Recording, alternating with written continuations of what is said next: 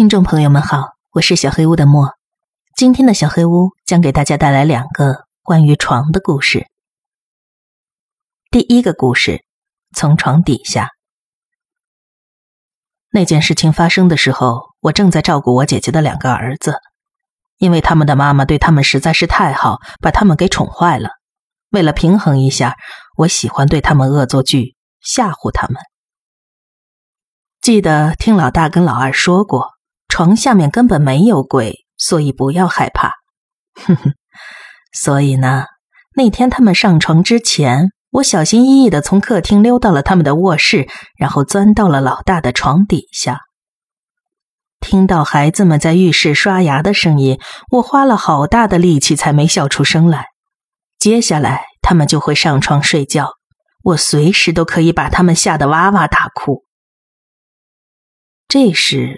我看到了，在卧室的门边有个东西，小小的、灰灰白白的，一块弯曲的皮革小碎片。当时我不太能确定看到的到底是什么。那个弯曲的皮革碎片从离地毯差不多三厘米的门柱那边延伸出来，当它移动的时候，我就知道那是什么了。那是只靴子的最前端。有人穿着喷满了油漆的靴子站在卧室门外的走廊上，小心翼翼的，一边听着孩子们在浴室里洗漱的声音，一边慢慢的行进。我的肾上腺素飙升，准备好要打肉搏战了。他知道我在这间房子里吗？他有武器吗？我想他应该不知道我在床底下。我紧紧的盯着他的动作。为了避免在这老旧的木地板上发出声音，他谨慎的小步前进着。哎，对了，我的灵感乍现，我轻轻的伸手从口袋里掏出手机，然后非常安静的拨了其中一个孩子的电话。感谢老天，他们的妈妈对他们如此溺爱，小小年纪就有手机了。喂，老大的声音同时从走廊和手机中传出来。我看到穿着靴子的脚在角落停了下来，靴子的主人不动了。你好，我是警察。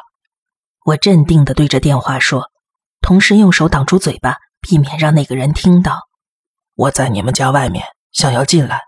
家里现在有大人在吗？哦，请等一下。我紧闭双眼，默默的祈祷着。舅舅，有警察在门口哎。老大又惊讶又兴奋的大声喊道：“能让他们进来吗？太酷了！”我看到那双靴子小心的转向，然后往客厅的方向走开了。我默数到十，从床底下爬了出来。走廊空荡荡的。我从孩子们的房间抓了支球棒，仔细检查每一个房间的窗户，都锁得好好的。我出了门。绕过院子，走到房子的后门，门和窗都上着锁。刚才的经历一下子变得不真实起来。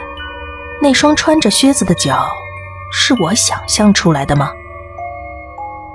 我摇了摇头，走回房子的大门。当我看到走廊的地板时，我愣住了。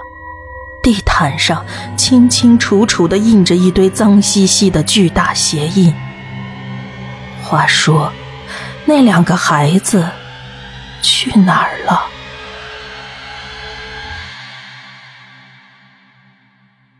第二个故事，床底下没有怪物。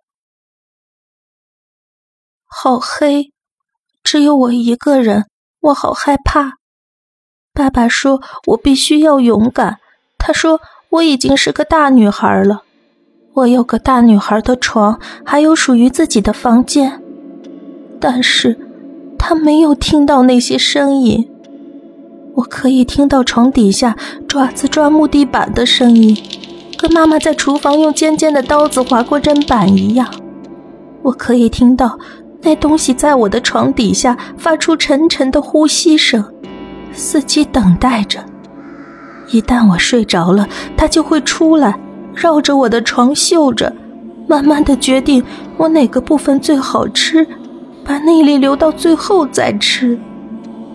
爸爸告诉我，根本没有怪兽，叫我不用担心。可是他没有听到，怪物想着我这个晚餐的时候，满嘴口水滴下来的声音。那张大嘴里充满了一排一排像是针一样尖锐的牙齿，全都在等待着刺激我的手或者我的脚。爸爸，爸爸！我大声哭闹，我吓坏了，而且我再也不想一个人待在这个专属的房间了。我听见爸爸从走廊上走了过来，他的脚步声越来越近。我希望他可以让那怪物走开。亲爱的宝贝儿，爸爸打开我的房门走了进来，把灯打开。我们不是已经商量好了吗？现在你得好好睡觉了，妈妈跟我也需要睡觉，这样我们明天才可以跟你玩。你也得乖乖睡觉，你才可以长得又高又壮。可是，可是，爸爸，有怪物躲在我的床底下，我害怕。爸爸双膝跪地趴了下来，翻动着垂在地上的床单花边。乖女儿，你床底下没有任何东西。现在，请你乖乖睡觉，然后我们明天再开开心心的玩，好吗？我可以确定，那怪物一定是在爸爸开灯的时候消失了。我听见爸爸的脚步声远离了走廊，我重新躺回枕头上。希望怪物害怕我高大强壮的爸爸，然后今天晚上不敢再过来了。我这么安慰自己，然后缓缓的进入了梦乡。一声巨响传来，我吓得坐起来，睁开眼睛，感觉到一阵微微的风，那是一个快的看不见的东西飞速掠过带过来的风，是那个怪物。他想闻闻我，判断要从哪里开始吃他的猎物吗？他是不是边想着，还边舔着嘴唇？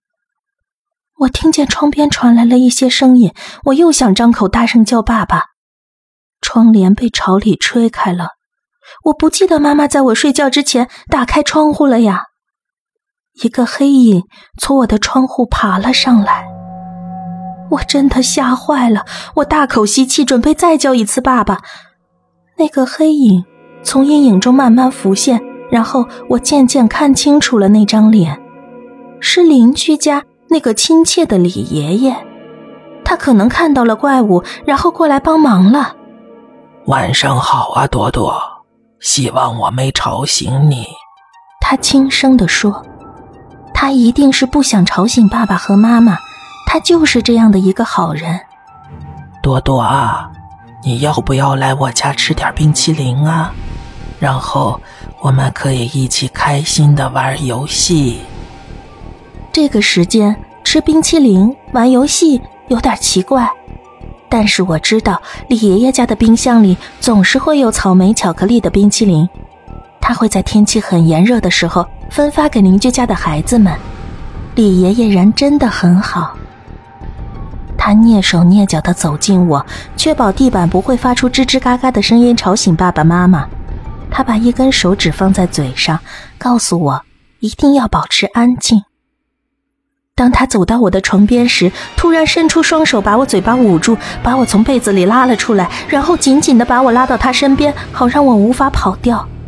他快速的动作吓到我了，我现在不太确定我们是不是要去玩游戏的。